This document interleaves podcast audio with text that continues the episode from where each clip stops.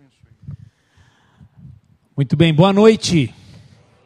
Há pouco tempo atrás eu estava numa outra igreja, onde um outro adolescente meu é pastor, né? E quando ele disse, nossa, foi meu líder de adolescentes, o pessoal ficou confuso, falou, calma aí, quem foi líder de adolescente de quem? Né? Ah, realmente, eu tenho oitenta e três anos, mas eu não aparento, né? Tô brincando, eu tenho quarenta e poucos. Já fiquei preocupado, porque eu vi que tem um ministério de cinquenta a mais. Falei, nossa, estou chegando lá. Estou perto já. Hoje eu trabalho no Palavra da Vida.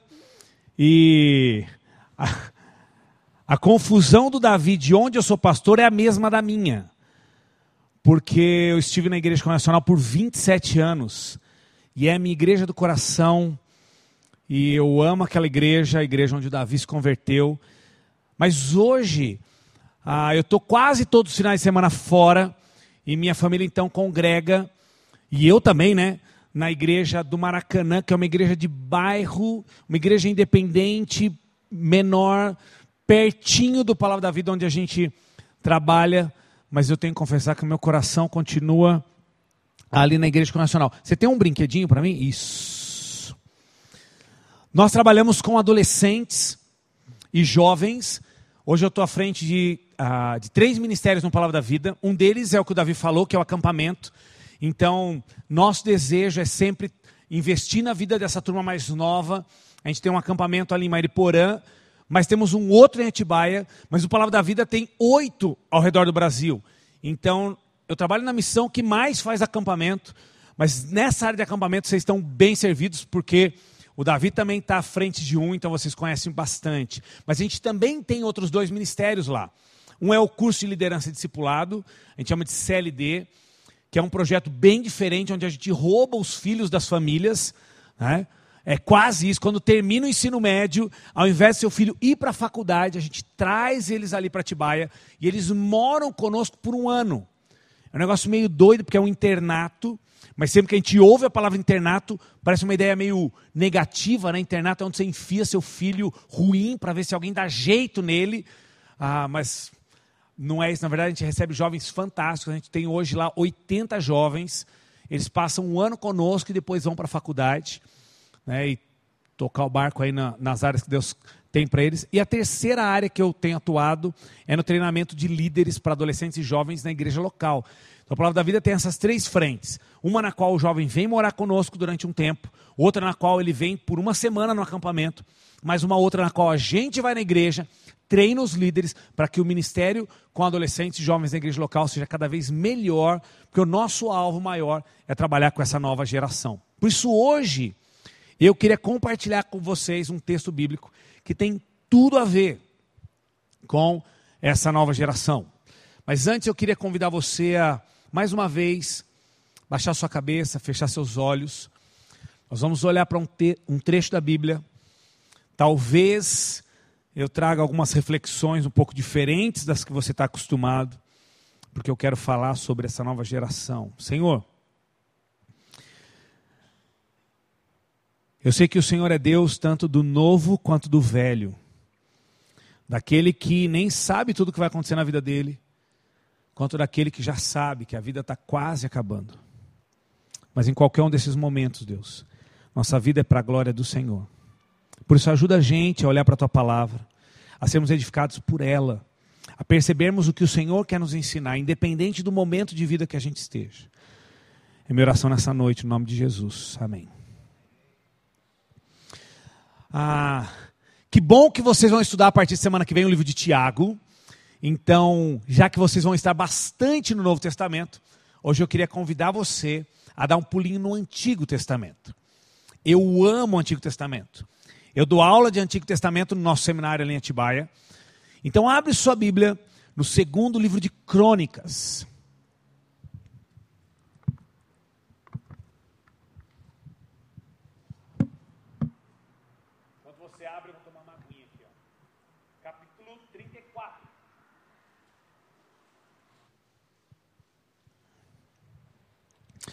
Segundo Crônicas trinta e quatro, conta a história de um jovem. Nós vamos ler a história, Mas antes de ler a história, eu preciso dar um pouquinho do que estava acontecendo para vocês. Ah, o povo de Deus estava bem longe de Deus, tá bom? Bem longe mesmo, a ponto de estar dividido. E parte do povo de Deus, dividido, está sendo disciplinado por Deus bem forte. Ah, metade do povo de Deus vai ser destruído. Enquanto esse pessoal está sendo destruído, a outra metade está vendo as disciplinas acontecendo. E, e ao ver as disciplinas acontecendo, deveriam estar pensando, puxa, já que Deus está disciplinando eles por fazer o errado, é melhor a gente tomar jeito, porque senão vai sobrar para nós também. É, é aquela típica história do irmão mais velho e irmão mais novo. Né? O irmão mais velho sempre apanha mais, né? Porque é burro, porque não percebeu ainda como as coisas funcionam. Mas o irmão mais novo vai ficando um pouquinho mais... Eu sou o irmão mais, ve... mais velho, tá bom, gente? Então, se eu chamei o irmão mais velho, de... eu estava nessa. Né? Mas o irmão mais novo já percebe como as coisas acontecem e deveria não cometer os mesmos erros. Porém, com o povo de Deus, isso não aconteceu. O povo de Judá, o pessoal ah, do sul, continua andando em caminhos errados.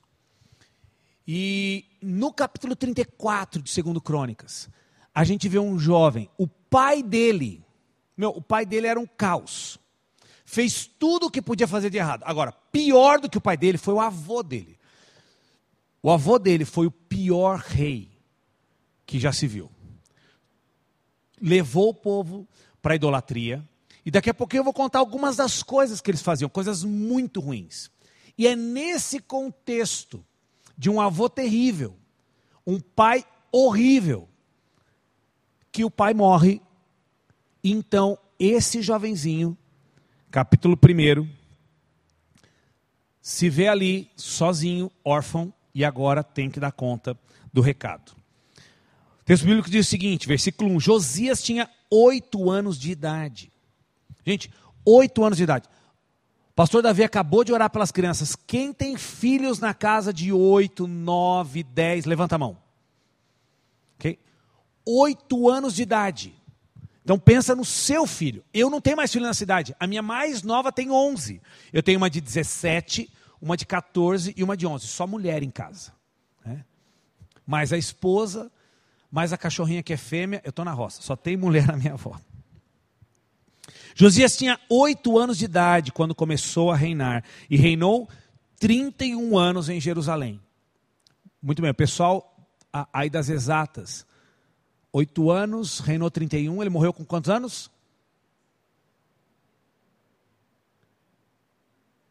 Muito bem, trinta e nove anos, pelo menos um conseguiu acertar, Tamo, tá, tá mal, né? Versículo dois, ele fez o que o Senhor aprova e andou nos caminhos de Davi, seu predecessor, seu predecessor, sem desviar-se nem para a direita, nem para a esquerda. No oitavo ano do seu reinado, calma aí, quantos anos ele tem agora? Muito bem. O irmão trabalha com o quê? Tenta cuidar da mulher. E antes dessa profissão, missionário, tá vendo? Ó? Tem que ser missionário para saber fazer conta, né? Ah, então, estamos em casa, estamos em casa. Gente, agora ele está com quantos anos?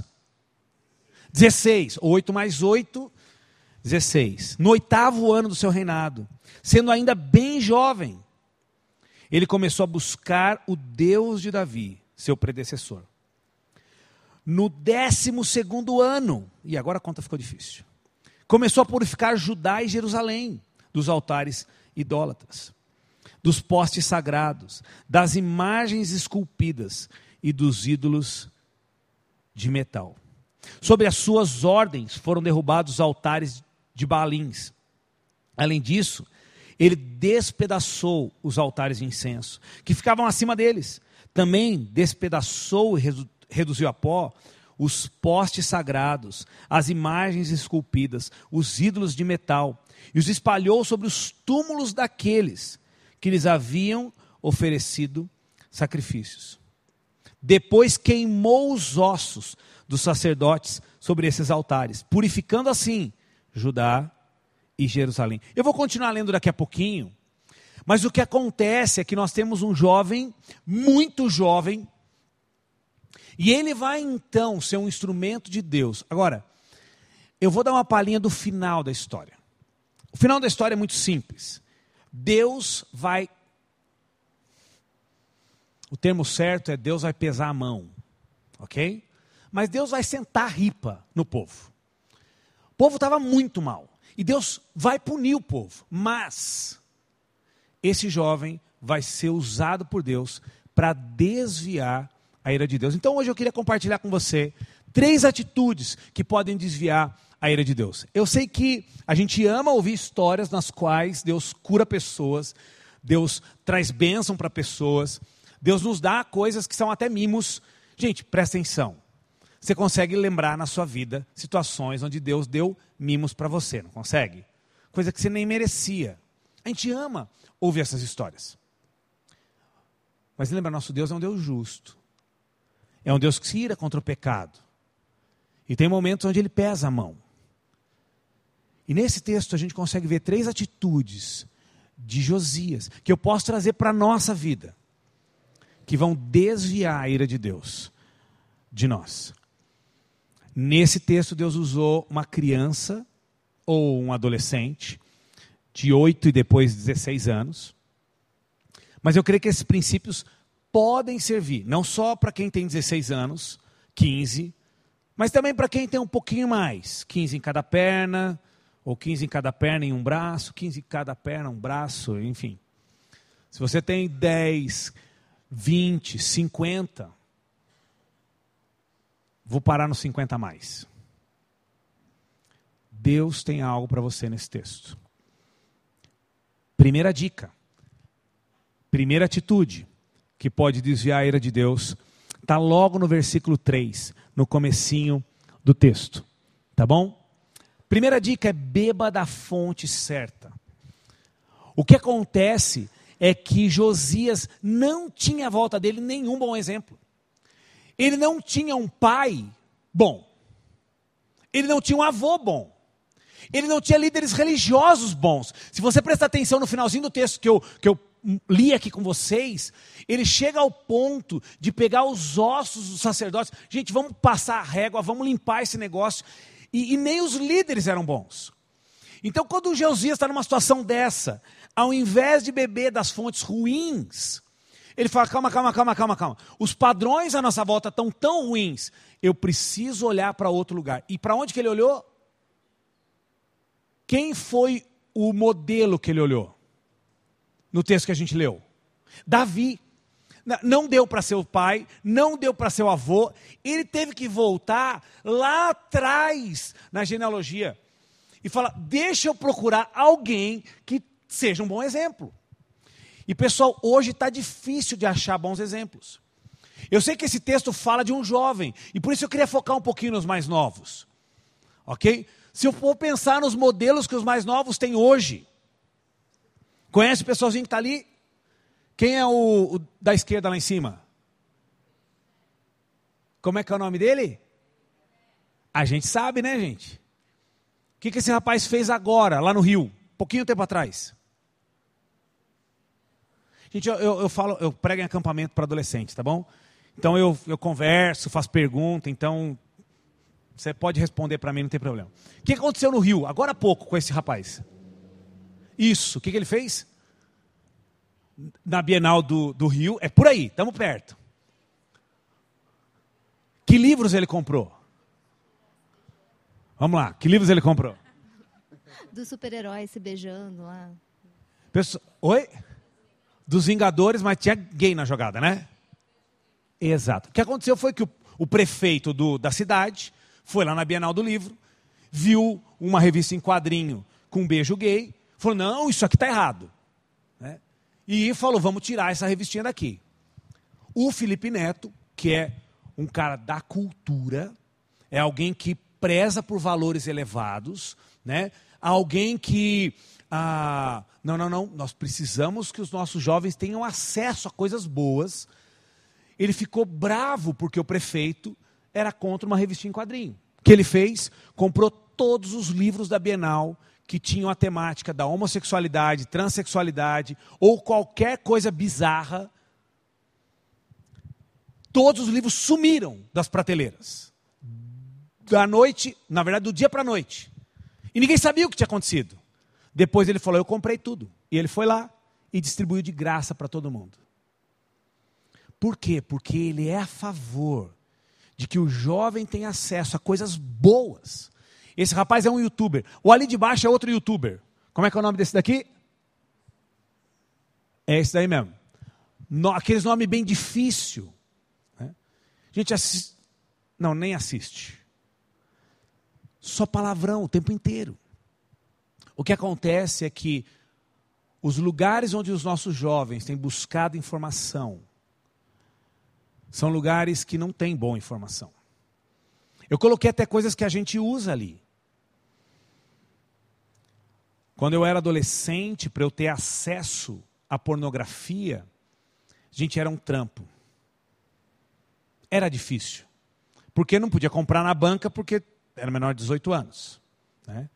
Ah, e também não podia aparecer por aí com pornografia, porque senão você era pego.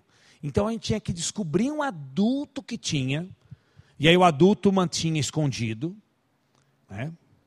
Aí a gente roubava do adulto. Então tinha dois pecados, né? Pornografia e o roubo.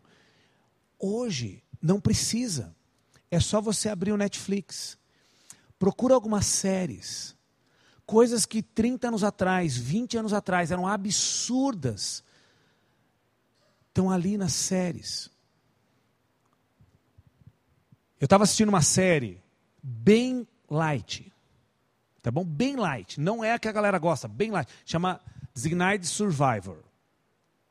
De, não sei, né, eu vi uma cabecinha lá, assistiu também, né? Série tranquilinha, né? Sossegada. Quando chegamos na última temporada, gente, não dá mais para assistir, eu cheguei na última temporada, do nada, colocaram um casal homossexual lá, porque não pode ter algo que não tenha homossexualidade hoje. Dali a pouquinho eu vi uma cena de sexo homossexual entre dois homens. Do nada. É, não dá mais. Minha filha mais velha, Esther, me chamou para conversar. Falou, pai, pai, é, a Rebeca, que é a minha mais nova, a Rebeca está querendo assistir uma série. Não deixa ela assistir essa série, pai. Não deixa.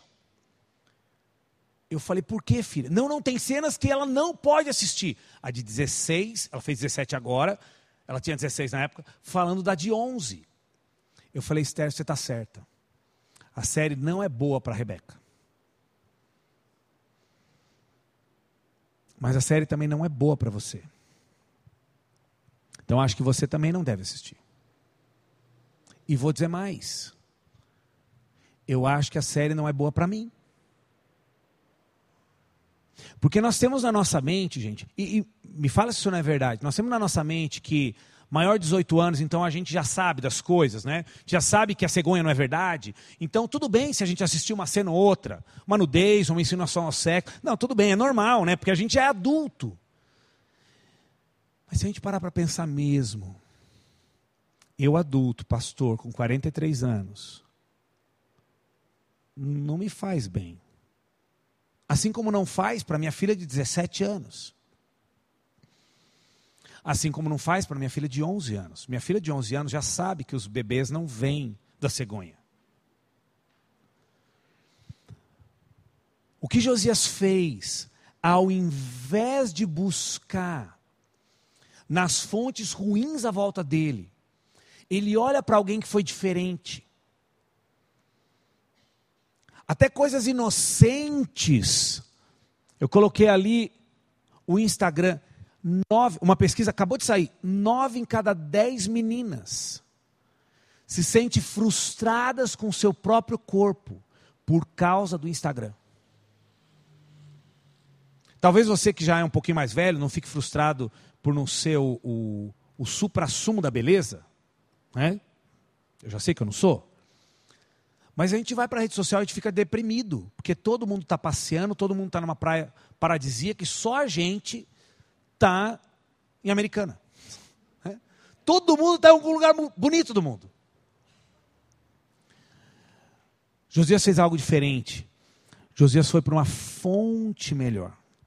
Se você lembrar desse texto, Salmo cento e dezenove, nove. Não, não precisa nem abrir, você sabe de cor. O que diz Salmo cento e dezenove, nove? Não é o onze. Lembra do onze? Guarda no coração as tuas palavras. Vamos lá, gente. Hein? Guarda no coração as tuas palavras. Isso, esse é o onze, não é o onze. Tá bom? Não é o cento e cinco também. O cento e cinco diz lâmpada para os meus pés e luz para os meus caminhos. Não, não é nenhum desses dois. Porque em Salmo dezenove, esses versículos a gente lembra sempre de cor. É o nove. O que diz o nove? De que maneira poderá o jovem guardar puro o seu caminho, a sua conduta? Qual é o final do versículo?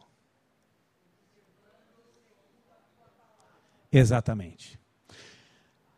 O texto bíblico diz, como é que um jovem pode viver uma vida pura e correta? Como é que um jovem pode seguir um caminho que tem a ver com Deus? Gente, seguindo youtubers não dá para fazer isso. Alimentando nossa mente só com minissérie poluída, não dá para fazer isso. Gastando a nossa noite diante da Globo com as novelas lá, que eu nem sei mais os nomes delas, graças a Deus. Quando eu era adolescente, eu assistia todas as novelas. Só tinha isso para fazer. Mas, quando eu vivo minha vida baseado na palavra de Deus, e nós vamos ver isso acontecendo com Josias.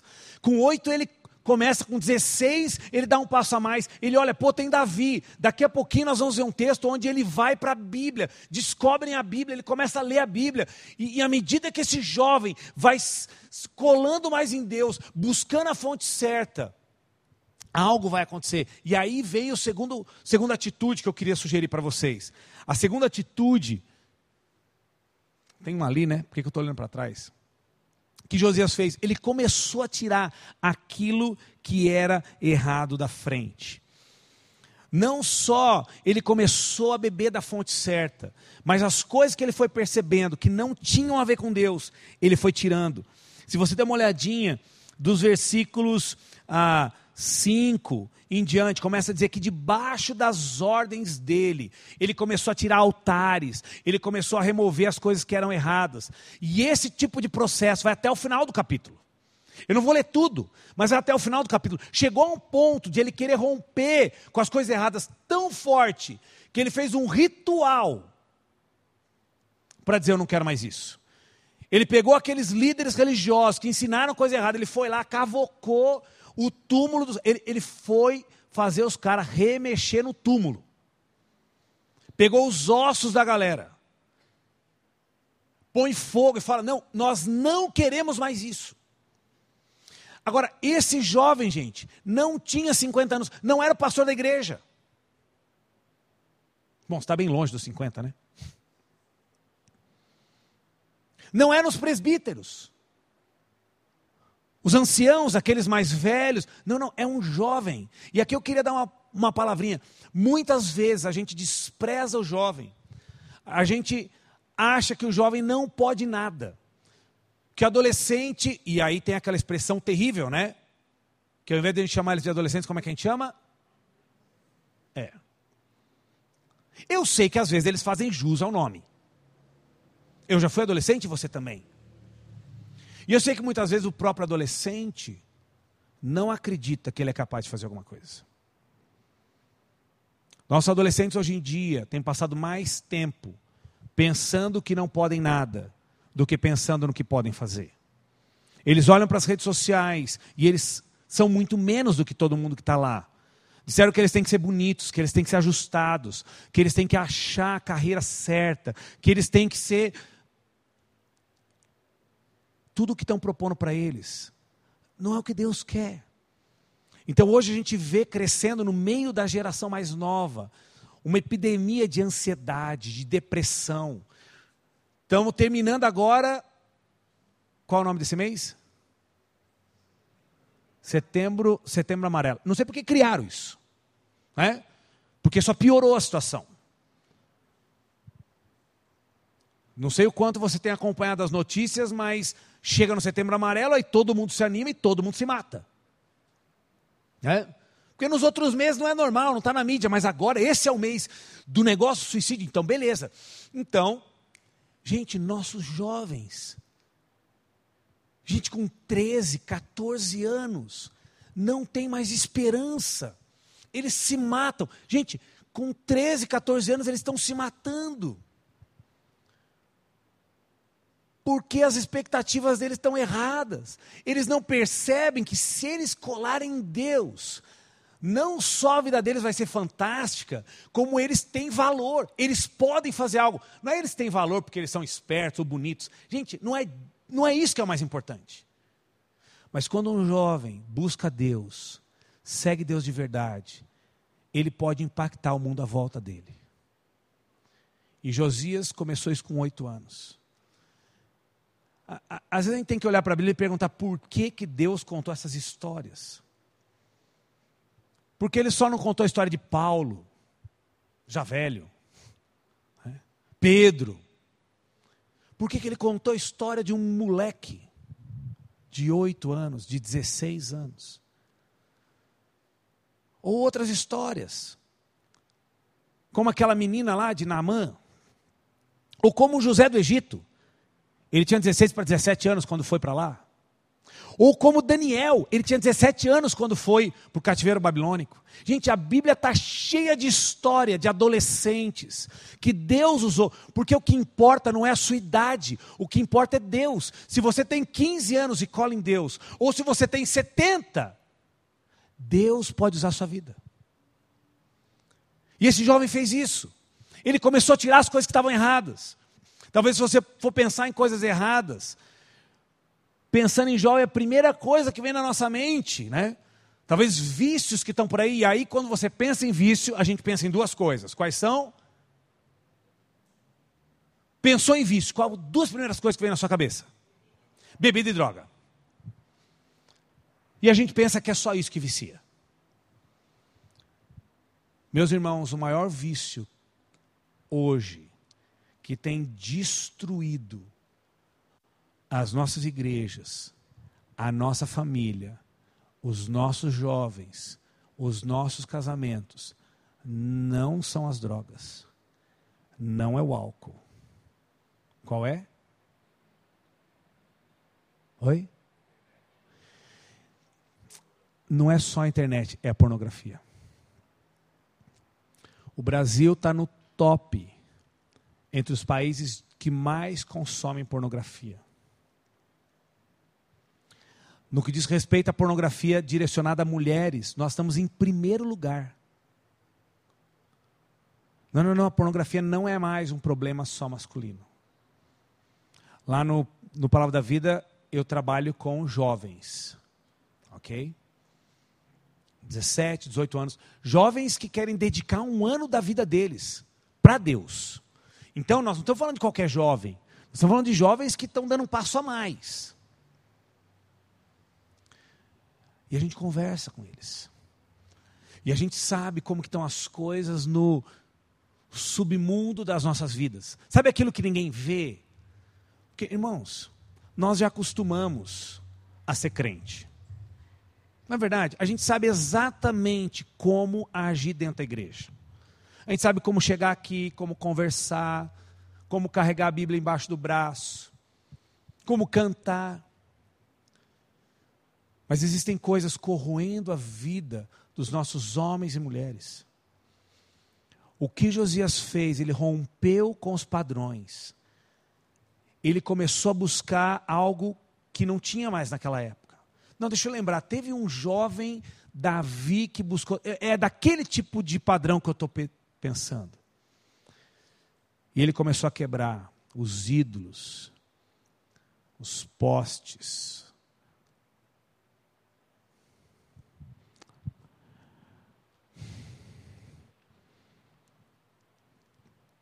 Quebrar os padrões de como eu falo, os padrões de como eu uso meu tempo, os padrões de como eu me relaciono com o que Deus me dá. Enfim, meus queridos, se a gente quer viver uma vida íntima com Deus, em paz com Deus, Deus já nos deu tudo para isso. Mas em alguns momentos a gente volta para o lixo.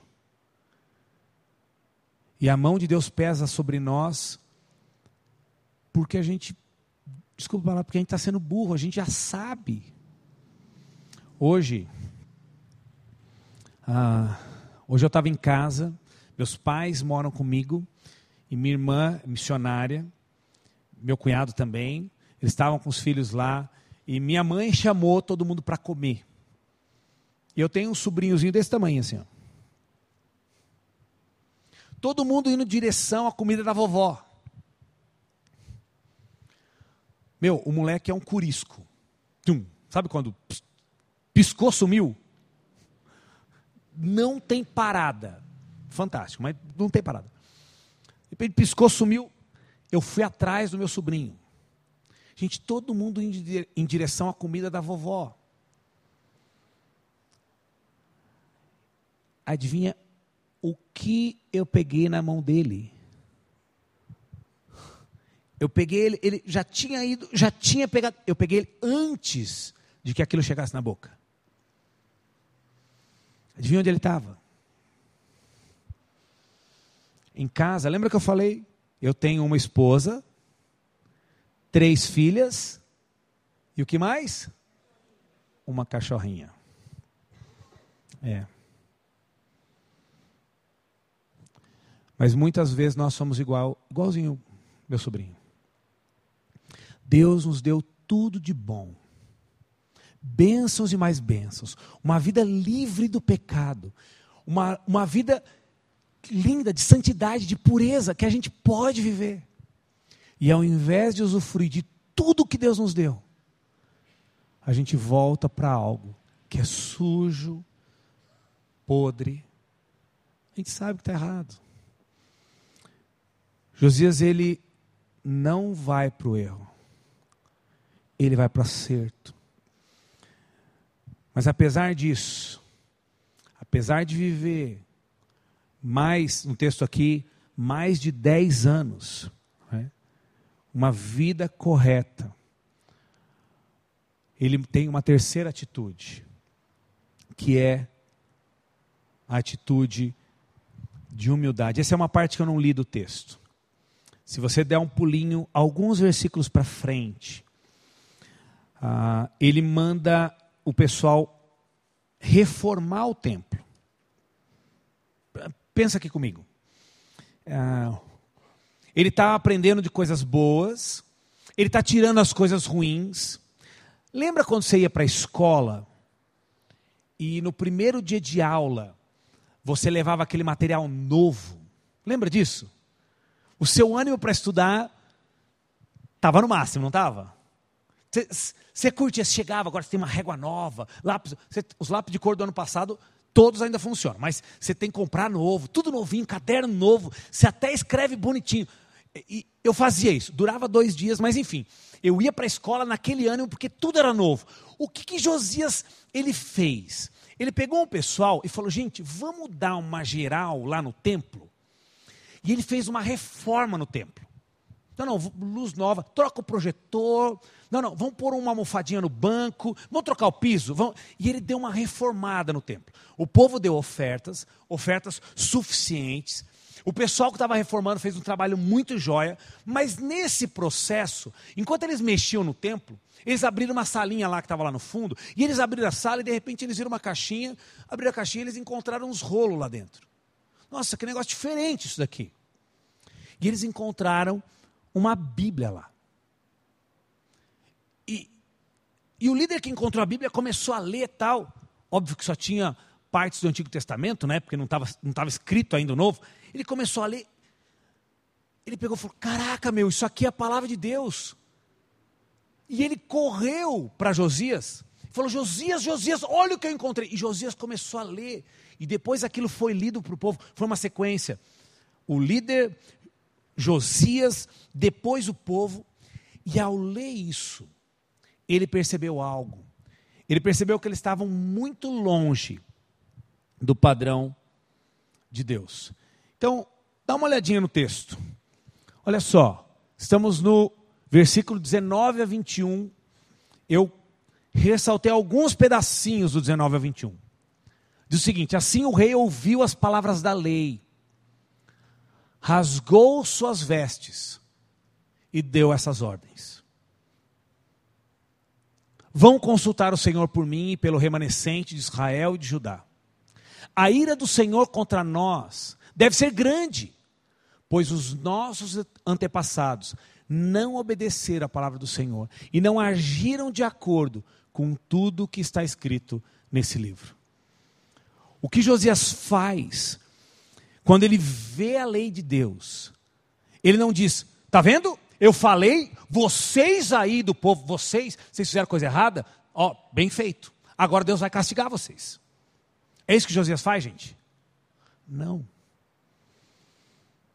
E me desculpa, porque eu queria ressaltar isso, nós temos uma tendência a ser diferente de Josias.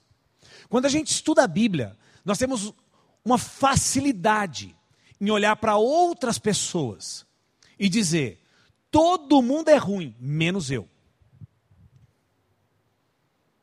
Não, não, não, eu sou santo. O pessoal do mundo lá, não, é o mundo, o mundo é ruim. O, o Felipe lá, não, o Felipe é ruim. O, o Whindersson, é, não, não, ele é ruim mesmo. Mas parece que à medida em que Josias ia ouvindo da Bíblia, isso não fez ele se sentir melhorzão, isso fez ele se sentir mais humilde. Ele falou: cara, eu tô, nessa época fazia doze anos que ele estava no, no, no poder, tá bom? doze anos, ele, ele não pegou e olhou, com vinte anos agora, ele não olhou e falou: não, tá vendo, eu sou bonzão, não, ele falou: puxa, nós estamos muito longe do ideal de Deus, nós ainda temos muito para caminhar. E ao invés dele correr e falar: deixa eu falar com Deus, ele falou: não, não, gente, vocês, vai falar com Deus. Ele nem se sentiu digno de ele mesmo ir falar com Deus. Sim, ele olha para o povo e fala: nosso povo está ruim. Mas ele não diz: está vendo? Eu sou perfeito. Pensando nisso, meus queridos, eu queria trazer um... um desafio para nós. A gente não vem aqui domingo à noite para sair daqui achando que nós somos melhores. Na verdade, uma das partes do culto é exatamente a contrição. Essa é uma coisa muito bonita na presbiteriana. Outras igrejas não têm isso, né? Você vai na Batista, não tem isso. Todo culto tem um momento de olhar, fala: puxa, nós precisamos pedir perdão pelos nossos pecados. Nós precisamos lembrar, a gente não é perfeito. Já andamos bastante, sim, mas o nosso alvo é o Senhor Jesus, está muito longe ainda. Então o que Josias fez, ele foi humilde, ele falou: puxa, a ira de Deus deve ser grande, porque os nossos antepassados não obedeceram a palavra do Senhor. E ele em humildade pede: vai lá, fala com Deus. E se você virar mais uma página, no versículo vinte e três, vem a resposta de Deus. Uda lhes disse: assim diz o Senhor, o Deus de Israel: diga ao homem que os enviou a mim, assim diz o Senhor. Olha a mensagem de Deus para Josias: eu vou trazer uma desgraça sobre esse lugar e sobre os habitantes. Todas as maldições escritas no livro que foi lido na presença do rei de Judá, porque me abandonaram e queimaram incenso a outros deuses, provocando a minha ira por meio de todos os ídolos que as mãos deles têm feito. Minha ira arderá contra esse lugar e não será apagada. Digam ao rei do Judá, que os enviou para consultar o Senhor: assim diz o Senhor, o Deus de Israel, acerca das palavras que você ouviu.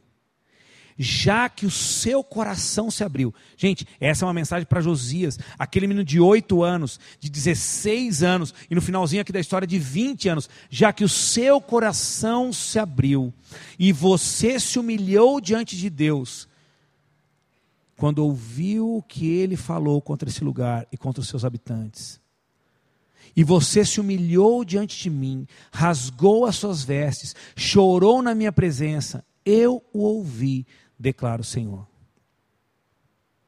Portanto, eu o reunirei a seus antepassados, e você será sepultado em paz. Em paz. Seus olhos não verão a desgraça que trarei sobre esse lugar e sobre os seus habitantes. O que o texto bíblico diz é que quando Josias ouviu Deus, ele se humilhou. Agora, meus irmãos, quando foi que o Josias ouviu Deus? Quando, quando, quando Josias ouviu Deus e rasgou as vestes? Gente, quando leram a palavra para ele. Nós estamos numa época onde o pessoal quer sinais e maravilhas, ok? Que eu quero ouvir Deus falando comigo. Gente, simples. Você quer ouvir Deus falando com você? Não é de hoje. Ele fala através da palavra.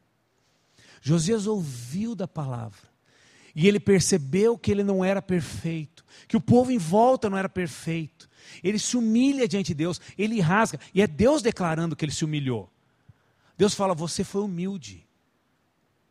Esse jovem fazia doze anos, que estava lutando para fazer tudo certinho, ele tinha arrancado os, os ídolos, ele tinha acabado com a idolatria, ele estava trazendo o povo de volta para Deus, e ao invés de ser soberbo, ele foi humilde. Deus falou, cara, é isso que eu quero. Como você foi humilde, você, você vai morrer, tá bom? Faz parte. Mas vai ser em paz. Você não vai ver a minha ira sendo derramada. Meus irmãos, Josias morreu. A ira de Deus foi derramada. Esse povo foi para o cativeiro. E tem muita história pela frente. Mas a minha pergunta para você é se você quer viver uma vida de paz com Deus. Terrível coisa é cair nas mãos. Perfeito. Eu não quero. Você quer isso? Simples. Ouve as fontes certas. A palavra está aí na sua mão. Segunda coisa, tira o que é errado. O que não é de Deus, vamos tirar. Não vamos brincar com o pecado. Em terceiro lugar, vamos ter vidas humildes diante de Deus. Se a gente está na igreja há dez anos, vinte anos, trinta anos, nós precisamos desesperadamente do Senhor Jesus.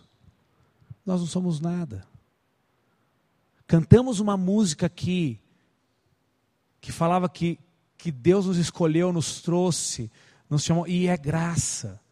Se nós estamos vivendo uma vida que não é igual coisas horríveis lá fora, é por causa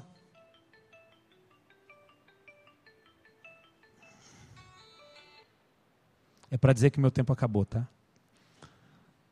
É para dizer que é graça. Deus nos permitiu viver uma vida com Ele. Esse conselho serve para os mais novos. Você que tem aqui menos de vinte anos, quem tem menos de vinte anos? um Dois lá atrás, três, quatro, meus queridos, você que é novo, ah, busca Deus, Deus pode usar a sua vida, mesmo você sendo muito jovem, ok? Ah, você que tem mais de vinte anos, o princípio vale para você. Se você for arrogante, se achar mais do que os outros, achar que você já é bom o suficiente, você está no caminho errado.